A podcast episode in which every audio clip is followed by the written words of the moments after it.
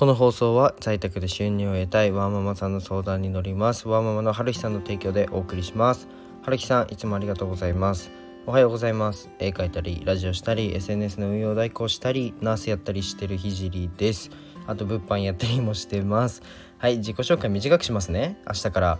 えっと僕の活動はまあ障害の偏見をなくすことを目的に医療施設を立ち上げることを目的にやってます。で今日のテーマは早速壁にぶつかったよというテーマで話していきたいと思いますで冒頭に一つすいませんお知らせお知らせをさせてください。えっと現在 SNS の運用代行として活動しています。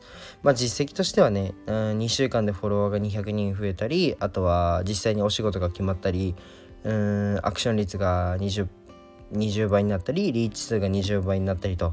はい、実績がありますので、ぜひ全力でサポートします。はい、よろしくお願いします。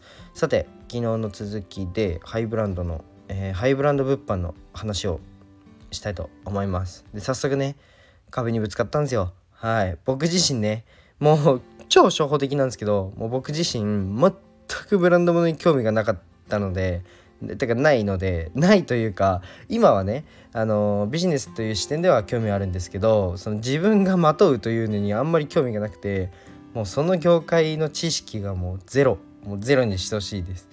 はい、で絶望的な知識なので多分ハイブランドの知識を偏差値にすると僕30ぐらいしかないと思います。で何をやるにしてもねその業界の市場と客層とビジネスモデルぐらいは分かってないとうん。いけないと僕は思ってて。でもね残念ながらね僕は何一つ分かってないんですよね。はい。軌道に乗るにはね12ヶ月かかりそうだなとぼんやり考えてます。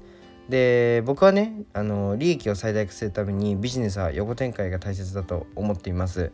もちろんね、うん、安く仕入れて高く売るみたいな超シンプルなビジネスではあるんですけど、まあ、周りを見ても同じことをやってると思います。でそこで突き抜けるためには、まあ、突き抜けても多分きっとね条件があるでしょう。うん。で僕は必ずハイブランド物販の事業でも横展開をしていきます。で今ぼんやり考えてるのはコミュニティですね。はい。物販のコミュニティを新しく作るかメンバーシップ内のコミュニティを活性化させるか。多分メンバーシップ内はかなり活性化していてまあ活性化できると思ってて、うん、月 900, 900円なんですけど僕のメンバーシップは。900円払って1万円もらえるみたいな人は、まあ、物販事業がうまくいけば必ず増えます。必ず。はい。そこに力を入れつつも新たなコミュニティを作るのかは今かなり悩んでいますね。はい。でこんな感じで新しいことをやり続けると必ずマネタイズ部分と集客。でそもそもまあ知識という部分で壁にぶつかります。でもまあねこれで僕が物販のノウハウを持った暁にはねまあ、物を売る根本が身についてるわけで、まあ、自分の商品を持った時にもまあ実際自分の商品はあるんですけどまあそれそのねえー、そっちの方にも活かせるんじゃないかなって思ってます。あとはうん物販がうまく回ることで、まあ、自動的なマネタイズも考えられます。そしたら、まあ、施設立ち上げた時にえー、定期的に医療施設内の物品を整えられたりと、まあ、コストをね医療に割くことができると思います。